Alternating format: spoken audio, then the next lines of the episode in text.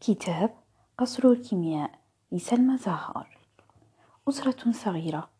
تململت فاطمة في فراشها تحاول أن تبعد الأرق الذي منع عنها الراحة رغم يوم مرهق آخر. استنشقت رائحة الياسمين الذي تسلق عبر النافذة ببياضه الناصع. كانت عيناها تتلألأان بصورته تارة ثم تنتقلان إلى القمر البهي تارة أخرى. كان كل شيء يوحي بالهدوء. لولا أن جافاها الكرى. كان المنزل مليئا بالسكون لو لم تشغله عنه الوحدة.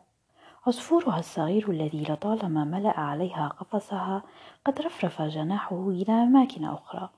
لم يعد الصغير صغيرا لكن قلب الأم لم يزل يخاف عليه من نسمة الهواء العابرة. أحمد ذو الأربعة والعشرين ربيعا أصبحت تشده جلسات السمر إلى ساعات متأخرة من الليل. لم يكن ذلك من طبعه لكن ذلك الخناق في البيت وخوف أمه المفرط صار يزعجه بعض الشيء. هو ليس ابنها الوحيد وحسب وإنما أمل يدب في حياتها وسعادة تغمر ما بين جنبيها. كانت كلما تذكرته ابتسمت كأنها تستمد شعلة المواصلة منه. بدوره لم يخيب ظنها فيه أبدا غير أنه يحاول أن يرى الحياة من وجوه جديدة. عندما عاد إلى البيت تظاهرت بالنوم حتى لا تبدأ ذلك النقاش المتعب من جديد. قبل أن يأوي للفراش تطلع إليها برهة من الزمن فرأى ما يراه كل يوم وجها ملائكيا عذبا تغشاه مسحة من الشقاء. أطبق على جبينها قبلة حانية وأسرع إلى غرفته ينعم الجميع بليلة هادئة. قصر بلا روح. قصر منيف يتربع على سفح جبل شامخ. لم يكن الحال كذلك بالنسبة لباقي المنازل في تلك المنطقة. مجرد تشييدات مبعثرة بحيطان بالية تنم عن حياة عسيرة يعيشها سكانها. رغم تصميمه المعماري المتميز وتنوع زخارفه وألوانه المتناغمة إلا أن التناغم لم يطل من يقطن ذلك القصر لأن السعادة التي كانوا يحاولون بناءها فيه كانت مبنية على تعاسة غيرهم. حاول مالك هذا القصر الفرار بأهله إلى هدوء الطبيعة. من صخب من صخب ساهم هو الآخر في صنعه بالمدينة. فببساطة كان بارون مخدرات. ذائع الصيت بين الجميع. حتى بين رجال الشرطة الذين لم يترك لهم دليلا عنه في كل صفقاته. يمتاز بالحذر والحيطة الشديدين في تحركاته. يدرس بشكل شخصي جميع صفقاته دون أن يثق بأحد من أتباعه. يحرص على تنفيذ عملياته التجارية بدقة لا تجاريها دقة ولكن دون أن يتدخل بشكل مباشر في التبادلات المكشوفة. لا يتردد في التضحية بأحد من رجاله إن أحس بدنو الخطر من دائرته. جعلته سياسته الأنانية من أغنى رجال البلد. حتى إن مداخيله السنوية كانت لتعيد دولة نامية بأكملها. لم يكن للسيد عثمان الكثير من المقربين أو بالأحرى لم يكن له أحد من المقربين. انحصرت علاقاته الاجتماعية في أسرته الصغيرة المتكونة من, زوجته وابنه أنس. كانت زوجته تعمل في سلك الجمارك أما ابنه فقد كان طالبا في الهندسة الكيميائية. رغم عمله على توفير جميع متطلبات الحياة لهذين الشخصين. لا يلتقي بهما إلا نادرا بسبب أعماله المتراكمة. لم يعتبر هذا إهمالا لكنه في الواقع تسبب في إدمان ابنه على المخدرات في العام الأخير من دراسته. كان هذا مؤسفا لأمه التي استطاعت اكتشاف ذلك من لا مبالاته التي لم يعهدها حتى في مراهقته. ولكن الأمر قد خرج على السيطرة في نظرها واعتبرت ذلك تحصيلا حاصلا لوظيفة أبيه ووحدته التي لم يملأها المال لأنه لم يكن يرى في إنفاق المال العشوائي في الحفلات والسهرات ملاذا له من الحزن الذي خلقه له الشعور بالعار من انتمائه والمؤسف في الأمر أنه اختار في لحظة ضعف تعاسة أعظم أعظم من تعاسته وألما أقسى من ألمه. تغيرت حال أنس من ذلك الوقت الذي شق فيه الطريق الخطأ وتخلى عن مبادئه. فمع تشبثه بذلك السم كان يفقد عقله شيئا فشيئا. كان يرى في المال شيئا لا يقارن أمام الهروب الذي تمنحه له تلك المادة العجيبة. ولكن دوام الحال من المحال إذ أنه عند انتهاء أمواله شعر بالحاجة إلى مورد جديد. فلم ير بدا من أن يدخل في تجارة المخدرات المربحة وذلك أسهل ما يكون عليه أمام تواجد المروجين بكل أنواعهم في أي وقت يشاءه ولكنه حرص في ذلك على أن لا يتفطن أبوه لما يفعله. ولوج أنس إلى عالم المخدرات كان أشبه بإقباله على غابة يأكل قويها فيها ضعيفها. فاستلزم منه ذلك قتل إنسانيته ودفنها تحت تراب العوز إلى المال. أما ضميره فقد تخلى عنه عندما قرر الإساءة إلى نفسه قبل غيره. وهكذا صار ضعف الشباب والمراهقين وقودا لعمله دون أن يعاتب نفسه على ذلك لأنه اعتبر نفسه مجبرا لكي يحظى بالاستمرار. كان يظن بأن السعادة التي كتبت له على ضالتها قد وجدت بين أشواك تلك الغابة وعليه أن يبلغها بأي سبيل كان فإن فكر لحظة بمصير من يدوس عليهم في تلك الطريق فقد ساعدته إلى الأبد. عنوان خريف. كان الجو خريفا صامتا حتى مع أنغام ريحه التي بدأت في أول نسماتها تداعب أوراقه الصفراء مع كل مرور بين أغصان أنهكتها خضارته خضرتها وأزعجها رونقها فما لبثت أن تخلت عن حملها. وكانت كما كان كل كل من في هذا الخريف الغريب جماد ورغبة كامنة في الحياة عبر تلك القطرات التي لم تصب حقلا إلا ووعدته بحياة جديدة بعد حين. فما أسعد الكون بأمل واعد كذلك الذي يسري فيه بين أحسان الخريف الدفينة وما أجمله بسحر لم تبلغه باقي الفصول. كان هذا الفصل يرسم من لوحات النهاية ما يشعر به أروع البدايات. كانت الابتسامة فيه مزيجا ببعض العبرات ذلك الذي لم يسم في نفسه تناقضا كان لونا من تقلبات الحياة. سحاب كثيف تسارع إلى مكامن القبة الزرقاء يجعل من تجمعه شتاتا لذلك اللون الأزرق الذي لطالما تباهت به وها هي تتخلى عنه للون الرمادي قاتم لما حان الوقت لما حان وقت الجفاء لكن الغيوم الداكنة عوضت عنه تعكيرها لصفو المكان برذاذ متساقط بهدوء لتستشعر أصاب الطيور المهاجرة حذرا منه ورأفة بأجنحتها التي أعياها السفر والترحال والرذاذ لم يخطئ ترابا وبشرا انتظروه بشوق لتنبعث تلك الرائحة الزكية من عبير الأزهار. كل صمت في هذا الخريف يوحي بصوت عذب لا يسمعه الجميع. عنوان دخول جامعي. أول أيام الدخول الجامعي لهذه السنة شهد إقبالا لجميع طلاب الهندسة الكيميائية ليعلموا ما هو جديد لهذا العام.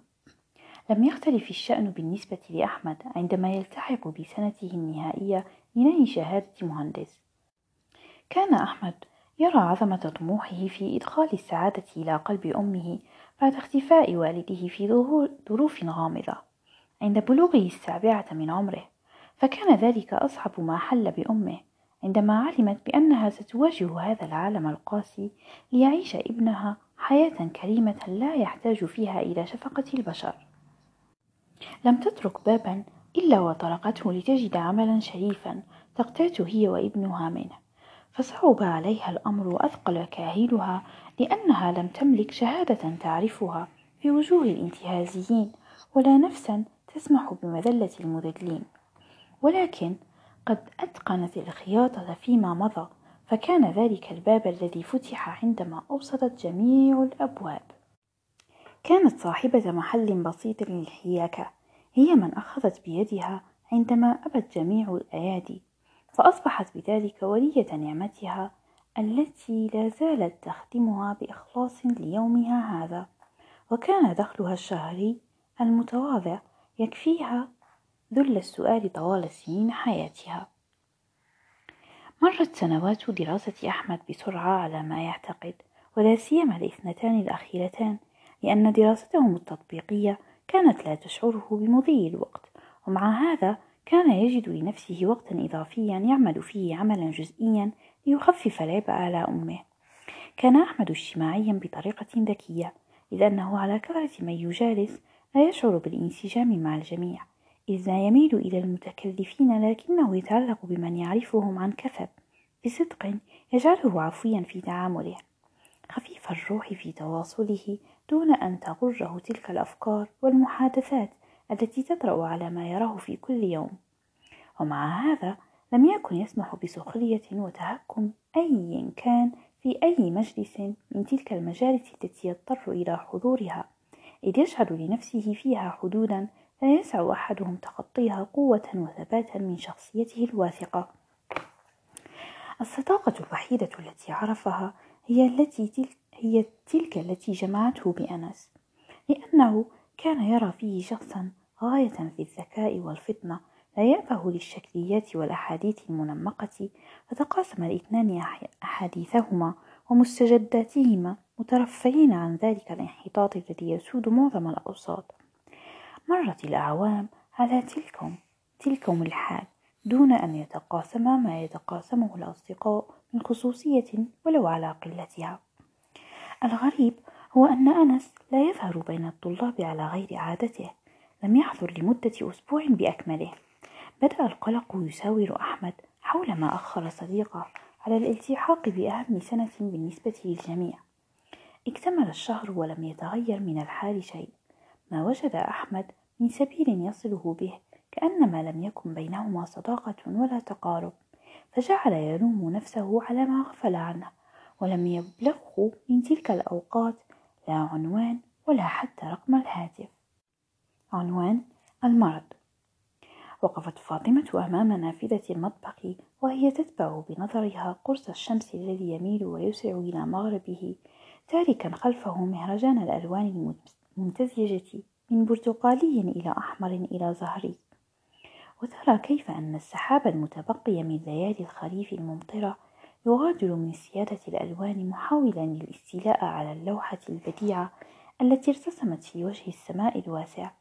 فما كان من الطير الذي شد رحاله إلى مكان ما من هذا العالم ما كان منه إلا أن يتريث قليلا ويغتنم فرصة مهرجان الطبيعة لأن يبسط نفسه بانسيابية على تلك اللوحة ليفضي عليها مسحة من الجمال الساحر مثلما تبسط الأم راحتها على شعر ابنتها المسترسل. أخذ ذلك التناغم لب فاطمة فلم تعى على نفسها إلا بموجة من السعال الحاد الذي بغتها مجددا. لقد أصبح قاسيا عليها بعض الشيء ودرجة حرارتها مرتفعة منذ يومين فقدانها للشهية زاد من إنهاكها إلا أنها لا تطمح إلى الراحة أبدا. كأنما تعتبر الحياة التي منحها الله إياها سبيلا للتضحية لا مجال للتخاذل فيه دون أن ترقب لاحتراق فتيلها مقابلا غير تلك السعادة التي تلمسها كلما نظرت لوجه ابنها الباسم ولمحت مستقبله في الوجود بلمحة متفائلة. كان هذا هو شأنها مع نفسها ما دامت تستطيع ولكن لن يكون كذلك ما دامت لا تستطيع الصمود أكثر. السلام عليكم. وعليكم السلام ورحمة الله تعالى وبركاته. كيف حالك اليوم؟ الحمد لله. سأخرج إلى النوم باكرا لأستعيد عافيتي في الغد بإذن الله.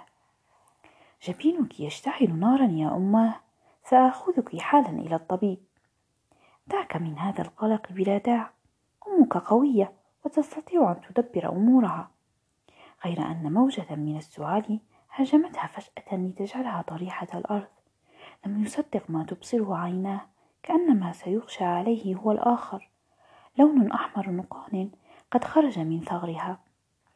كان قسم الاستعجالات يعج بالحركة عندما أقبل أحمد مهرولا وأمه بجسدها النحيل بين ذراعيه اللتين لم يثقلهما وزنها. وإنما أخذ الرعب شدتهما فبالكاد أوصلها إلى الطبيب. تفاجأ الطبيب بهذا الشيء لأنه نادرا ما تأتي حالات مرض السل إلى قسمهم لكنه تدارك الأمر واتخذ التدابير اللازمة لإبقائها تحت العناية المشددة. بعد أن حرص على نقلها إلى أقرب مستشفى لعزلها في أول مدة للعلاج. لم تغمض لأحمد عين في ليلته تلك وهو يتنقل من قسم إلى آخر لإتمام الإجراءات التي عليه. القيام بها من أجل تسوية وضع أمه. وطلب منه أن يجري بعض التحاليل للتأكد من عدم إصابته بالعدوى. مرت أيام على ليلته تلك دون أن يجد مصدرا للمال الذي يكفل له مصاريف العلاج المتراكمة. فما كان منه إلا أن وجد نفسه عملا لنفسه عملا كحارس ليلي في أحد مواقف السيارات. أصبح يعمل ليلا وينام ساعتين في آخره يدرس نهارا ويزور أمه في آخره ليراها ولو من بعيد ولكن المال الذي كان يجنيه من عمله لم يكفه لتغطية تكاليف التحاليل الطبية التي لم يراعى فيها الخواص الأوضاع المالية المتدهورة لبعض المرضى. عنوان اجتماع غريب. كانت العاشرة صباحا عندما استيقظ أنس من نومه المتقطع الذي لم يكن ليريح جسده المنهك ولا ليرخي أعصابه المشدودة. على كل حال لم يلحظ بذلك منذ زمن طويل. لذا يفضل أن يفكر في تلك اللحظات التي تبعده عن هذا العالم. يفكر في السبيل إليها كل يوم ويستشعر الموت في كل نفس جديد. السبب الأكيد هو التزايد الكبير لاستهلاكه ذلك السم الذي زاد من شتات أفكاره. فجاءه طرق في شروطه ذلك. استغرب له كثيرا. إذ لم يزر غرفته أحد منذ طفولته على ما يذكر. أدخل. تقدم رجل في العقد السادس من عمره بخطوات متزنة يحاول أن يجعل فيها من الهدوء ما يخفي اضطرابه الذي يظهر في عقدة ارتسمت على جبينه. أخذ أنس يتطلع إلى أبيه الذي لا يلتقي به إلا نادرا دون أن ينبس ببنت جفة لكن والده قطع ذلك بصوت خافت. علينا التحدث قليلا. حسن. سيكون من الأفضل أن تمنح لهذا شيئا من الاهتمام لأنني أجزم بأنه لن يتكرر.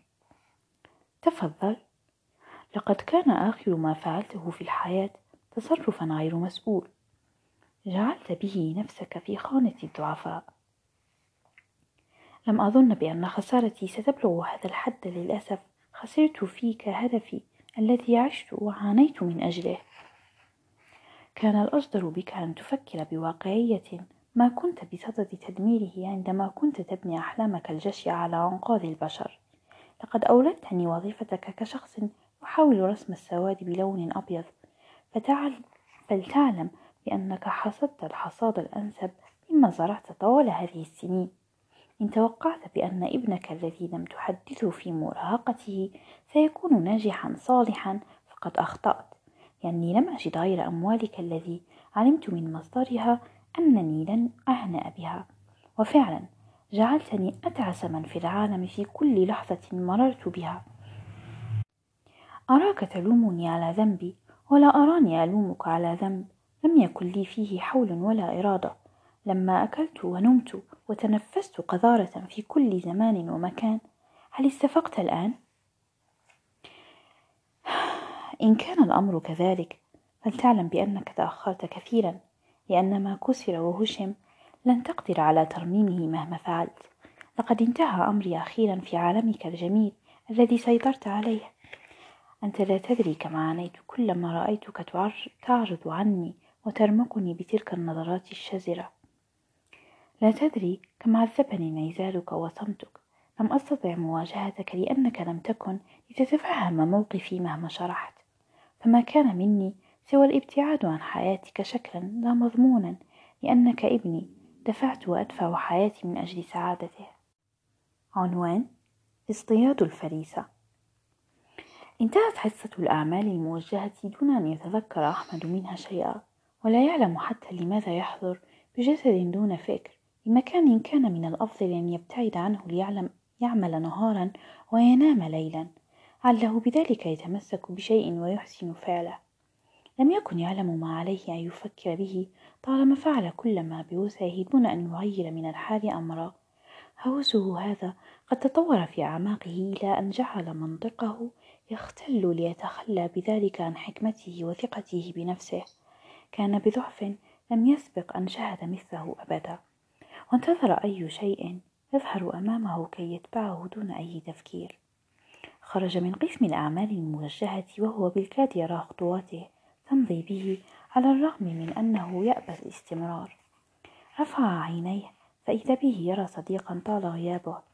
لم يدري لما عاد في وقته هذا وهو لا يقوى على حديث أو كلام. سيكون صعبا تفاديه بالتأكيد فما كان منه إلا أن سلم عليه ببرود. مر وقت طويل على آخر لقاء لنا. لقد افتقدت تلك الأيام حقا يا أحمد. فرغم أنني كنت منشغلا ببعض الأعمال خارج البلاد إلا أنك الشخص الوحيد الذي كان يخطر على بالي طوال تلك المدة. مؤسف أنني لم أستطع الاتصال بك عندئذ.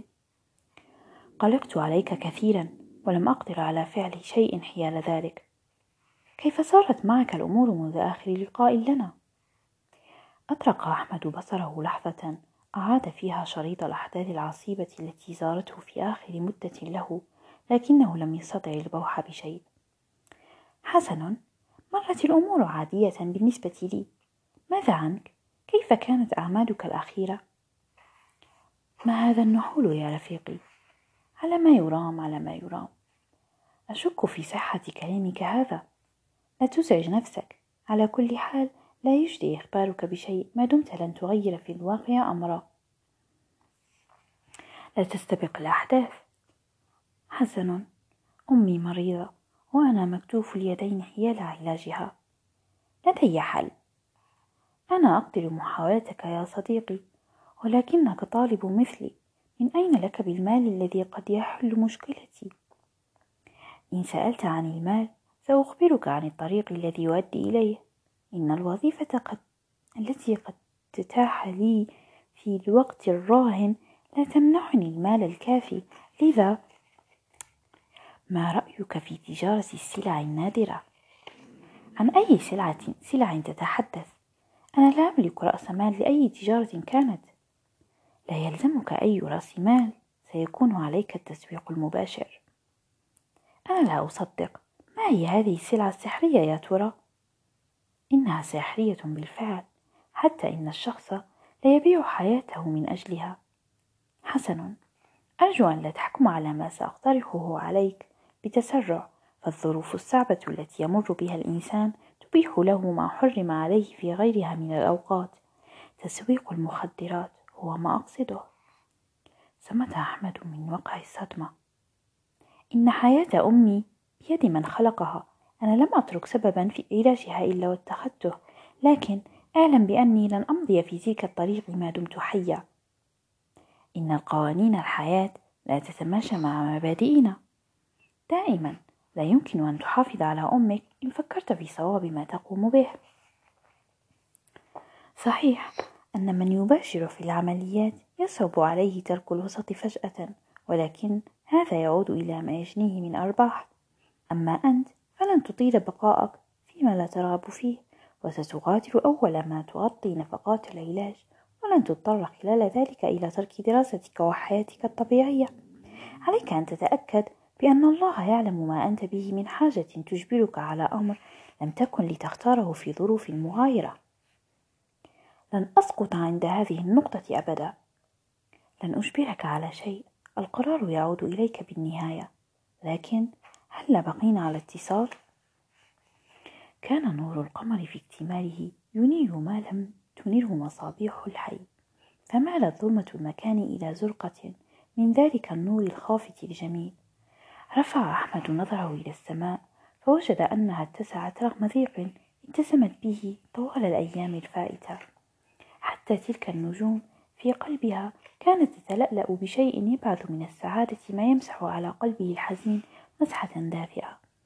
عند وصوله إلى البيت أسرع لإعادة شحن هاتفه وجلس يفكر بما مر به اليوم وكيف أن صديقه المقرب فجاءه باقتراحه الغريب ربما أراد المساعدة. قال انقطع تفكيره باتصال من أنس. أحمد أنا آسف جدا على ما اقترحته اليوم. حقا لم أقصد غير إيجاد حل سريع وفعال على أن أبقى مكتوف اليدين؟ وأنا ألمح انهيار ألمح انهيارك أمام عيني. لا, لا تلم نفسك أبدا. علمت هذا. مهما يكن فلن يهون علي تركك في أوقات كهاته لذا أرجو أن تقبل مني مساعدة مالية بسيطة تخفف عنك بعض العبء. ولو لوقت ضئيل علينا أن نلتقي في أقرب وقت ممكن. أنا لا أريد أن أرهقك على قلة مالك. لا تقلق أبدا. وفرت لك هذا من اتصال واحد فقط. لذا عجل في قدومك. وحسب اتفاقنا. حسن لن أنسى لك فضلك ما حييت. مرت ساعتان مذ أقفل أحمد للخط ولم يصل السائق بعد لاصطحابه من أجل اللقاء الذي اتفقا عليه. لم يرد أن يلح باتصالاته لكن قد بلغ منه ضجر الانتظار مبلغا مبلغا. جعله يضرب بقدميه ضربات متسارعة. كان الطريق الذي مضت فيه السيارة معتما للغاية يثير الخوف والانزعاج كذلك كان الأمر مع أحمد الذي راح يجيل بصره إلى أطراف الطريق المطلة على البحر بلا حائل سوى بعض البشر الذين انتشروا هنا وهناك. لا ليحظوا بطلة على البحر ولكن ليدخلوا عوالمهم الكاذبة فيما يتعاطونه من سموم. ازداد اضطرابه بعد إذن فهو لا يعلم إلى أين يسير مع هذا السائق الغريب الذي يخفي ملامحه بوشاح ونظارات كبيرة. نظر إلى هاتفه فوجد فيه التغطية منعدمة. ألا بما أخبر بماذا أخبرك أولا؟ بالنبأ السيء أم الحسن؟ تحدث وحسب نفذ احتياطي البنزين للأسف. سنتوقف بعد ثوان قليلة. ما الذي تعفي به؟ هل هذا وقت المزاح؟ هذا ما حدث على أي حال. من الأفضل أن تنفذ ما أطلبه منك كي ننفذ من هذه الورطة بسرعة. علي أن أصل إلى أقرب محطة بنزين. أظنها تبعد نصف ساعة سيرا على الأقدام ولتبقى أنت داخل السيارة. أبقي هذا معك مشيرا إلى مسدس من عيار تسعة ملم لا أريد أن أن أقتل أحدا مهما حدث. ستقتل إذا ما هذا الغباء؟ فلتسمه ما شئت. سأبقي هذا الشيء بدافع الاحتياط وحسب. افعل ما تشاء. تلاشى السائق في الظلام تاركا أحمد يقدر ما قد يحل, يحل به إن دوهم ولم يستعمل الشيء الذي بين يديه. ثم أخذ يتفحص ما حوله بحذر وحيطة بنظرة مترددة من عينيه. فما وجد غير عتمة المكان. حتى إذا ما استكان لذلك السكون فاجأه صوت محرك انتفض له انتفاضة شديدة. احتار فيما يمكن أن يكون ذلك الطيف المقبل عليه في هجوم سريع. لم يكن طيفا واحدا بل ثلاثة أطياف بشرية ضخمة. أحس في وقته ذلك بتخطر أطرافه ثم سائر جسده. لكن قد استشعر خلاله قطعة معدنية في كفه لبرودتها التي راحت ترسل إشارات كهربائية عبر نهايته العصبية. لم يستطع أن يحكم قبضته على ذلك السلاح حتى مع النزعة الدفاعية التي اجتاحته باجتياح هرمون الأدرينالين جسده المخدر. رفع عينيه مجددا إلى واقعه فإذا بمسدسات ثلاث توجه إلى رأسه في آن واحد وأصوات ثلاثة ارتفعت لتتفق على جملة اهتز لها كيانه. لقد حوصرت. لم يبدي أحمد أي ردة فعل على روع ما شاهده لتوه بل التزم صمتا لم يختره لما شعر بأن لسانه لا يستجيب له. اترك ما بيدك وانزل بهدوء كي تبقى على حياتك. كان يتقطع من الداخل عندما وضع قدميه على الأرض وهو يتذكر من تركها وحيدة إلا أنه استجمع قواه لما استيقن في لحظة بأن الوديعة في أمان طالما أنه استودعها خالقها. لكن لفت انتباهه أن ثلاثتهم يحملون بطاقات الشرطة فاطمأن لذلك لأنه لم يفعل ما يعاقب عليه. أين أخفيتها؟ أنا آسف. ولكنني لست الشخص الذي تبحثون عنه. لا تبدأ بالإنكار منذ الآن. وفر ذلك إلى التحقيق. كان القيد في يديه يشتد عليه ويذهب تركيزه على ما يجب أن يقوله في وضع بغرابة كتلك أنا لا أستخف بكفاءتكم ولكن عليكم أن تدركوا بأنكم أخطأتم في حقي. كف عن الثرثرة وأخبرنا عن مكانها. سأخبركم إن علمت أولا ما الذي تبحثون عنه. وفر علينا البحث إن أردت تحقيقا يسيرا. سائق هذه السيارة ليس هنا. لعله يعلم المكان المنشود. لا فائدة ترجى منك. أنت مصر على التظاهر بالبراءة. نحن مجبرون. إذا بدأت عملية البحث في كل أجزاء السيارة لمدة خمس دقائق وكانت النتيجة غير متوقعة. صدقوني لا أعرف ما الذي يجري. انتظروا مالك السيارة. أصمت برأيك لن, لن نتهمك إلا عندما نراك ممسكا إياها بيديك القذرتين. ما كان ذلك السلاح إذا؟ فلتنفذ ما تسمعه من الآن بالحرف الواحد لأننا لن نرحمك أبدا. رغم ذلك الظلام الذي غمر طريق سيارة الشرطة إلا أنهم عصبوا عينيه بشيء لم يترك مجالا لأي رؤية ممكنة. لم يرد مناقشة رجال الشرطة أكثر فهو يدرك بأن براءته مما يتهمونه به ستشفع له ومع هذا لم يستطع أن يضبط أعصابه. كان من الغرابة أن يعصب بذلك الشكل. والأغرب أن رجال الشرطة هم من فعلوا ذلك. هل عليهم أن يمروا بطريق سري إلى مركزهم يا ترى؟ بعد طول الرحلة وجد أحمد نفسه في غرفة مرفوعة السقف متباعدة الجدران خاوية الأركان تتوسطها طاولة من الخشب الصلب لا يحيط بها سوى كر... كرسيين متقابلين. يجلس على أحدهما أحمد. لم يوجد غيره في تلك الغرفة على أي حال. فالرجال الثلاثة غادروا بعد أن أحكموا تقييده إلى كرسيه ذاك. دون أن يتفوهوا بكلمة واحدة. لم يكن يعلم من سيقابل الآن بعد أن رحل الجميع. شعر ببرود ينتشر في جسده بعد أن وصل إلى ذروة القلق الذي كان يلتهب فيه منذ قليل. كأنه بذلك قد استسلم لواقع تيقن فيه بأن ما يحدث هو خارج عن السيطرة. استمر في شبه اللاوعي ينظر وينتظر ما يجري انتظارا لم يعتقد عندما تذمر منه في يومه بأنه سيمتد إلى هذه الدرجة والأدهى هو أن مفاجآت اليوم نفسه نفسه لا زالت تتعاطل عليه حتى لحظته تلك. آخرها هي آه، هي التي يشهدها الآن. لم يستطع أن يصدق ما رآه بل ظن أن صدمته التي سبقت هي ما تجعله يتخيل بأن من دخل الآن هو نفسه ذلك الشخص. مستحيل! أنا لا أحب هذه الكلمة. لماذا يرددها الناس جميعا يا ترى؟ لقد وثقت بك مجددا للأسف. ولماذا يثق الناس بعضهم ببعض بهذه السرعة؟ لكنني مع هذا لم أخن ثقة صديقي الوحيد أبدا. أنت لم تدرك منذ البداية بأن الاختيار في أمور الدنيا ليس من حقنا على الدوام.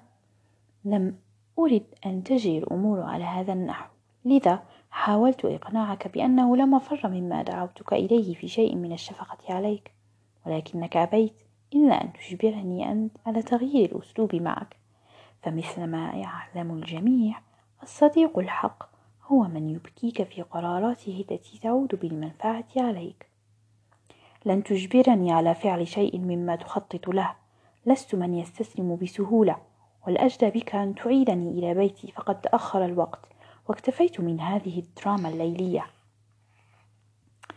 على كل لست بغباء يجعلني آتي بك إلى مركز السري دون أن تحمل معك دليل إدانتك بالتواطؤ في جرائم المخدرات حتى وإن لم تعلم بذلك للأسف.